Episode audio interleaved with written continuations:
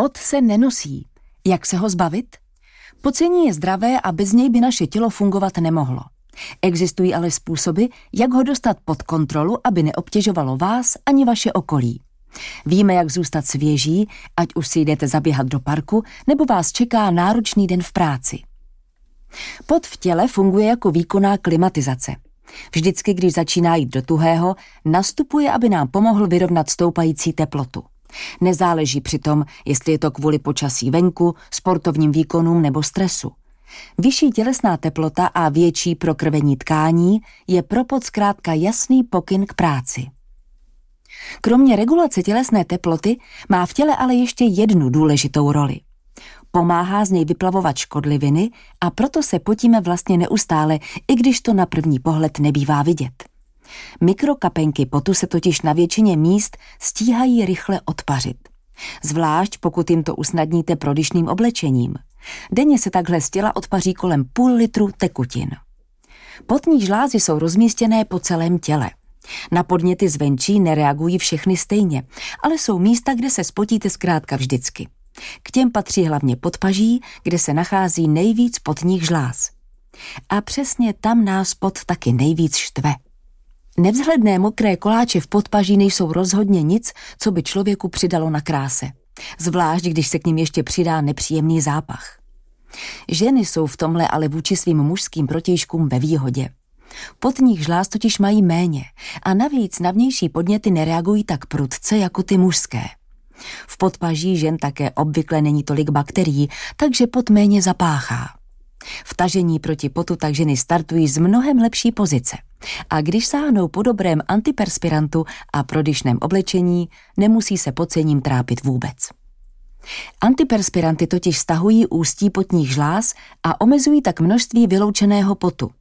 Tím zároveň brání i vzniku zápachu, protože bakterie a kvasinky, které typický zápach způsobují rozkládáním potu na povrchu kůže, připravíte o jejich potravu. Většina antiperspirantů, které se nabízejí, navíc obsahují i parfémy, které pokožce v podpaží propůjčuje jemnou, nevtíravou vůni. Máte-li přesto obavy, aby se antiperspirant netloukl s vaším parfémem, doporučujeme vybrat si z těch neparfémovaných. Styk, sprej nebo kulička, co si vybrat? Účinkují stejně, ne každému ale vyhovují všechny druhy. Styky jsou obecně jemnější než spreje, protože spousta sprejů obsahuje alkohol, který může pokožku podráždit. Styk také bývá dobrou volbou tehdy, když máte sklon k silnějšímu pocení. Máte-li citlivou pleť, pravděpodobně vám zase nejlíp sedne kulička. Jste-li zvyklá nanášet antiperspirant poholení, hledejte takové přípravky, které obsahují sklidňující látky. Zabráníte tak nechtěnému začervenání a pupínkům. Vyrážíte-li sportovat, doporučujeme přípravky s delší než celodenní ochranou. Budete tak mít jistotu, že antiperspirant neselže ani při hodně intenzivní zátěži. Trápí-li vás nadměrné pocení, zkuste silné antiperspiranty z lékáren.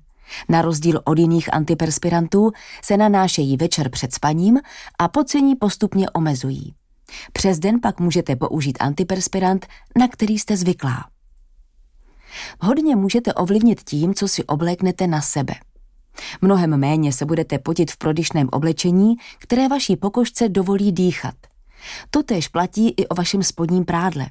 Jdete-li sportovat, vyplatí se investovat do funkčních materiálů, díky kterým se pot mnohem rychleji odpařuje. Tím eliminujete nejen nevzhledné skvrny, ale i nepříjemný zápach, protože pokožka bude s potem v kontaktu kratší čas. Krajním řešením nadměrného pocení jsou botulotoxinové injekce, které zablokují přenos nervových vzruchů do potní žlázy a tím je na několik měsíců vyřadí. Dermatologové obvykle mluví o čtyřech měsících až roce, kdy efekt přetrvává. Botoxem se dá ošetřit nejen podpaží, ale třeba i dlaně, plosky nohou, čelo, třísla nebo zátylek. Zákrok trvá několik minut a nebolí. Vpichy jsou totiž drobné a jehla velmi tenká. U citlivějších klientů ale dermatologové před aplikací botulotoxinu používají znecitlivující krém. Na účinek ošetření si obvykle musíte pár dní počkat. Obvykle to trvá tři až pět dní, než potní žlázky přestanou fungovat.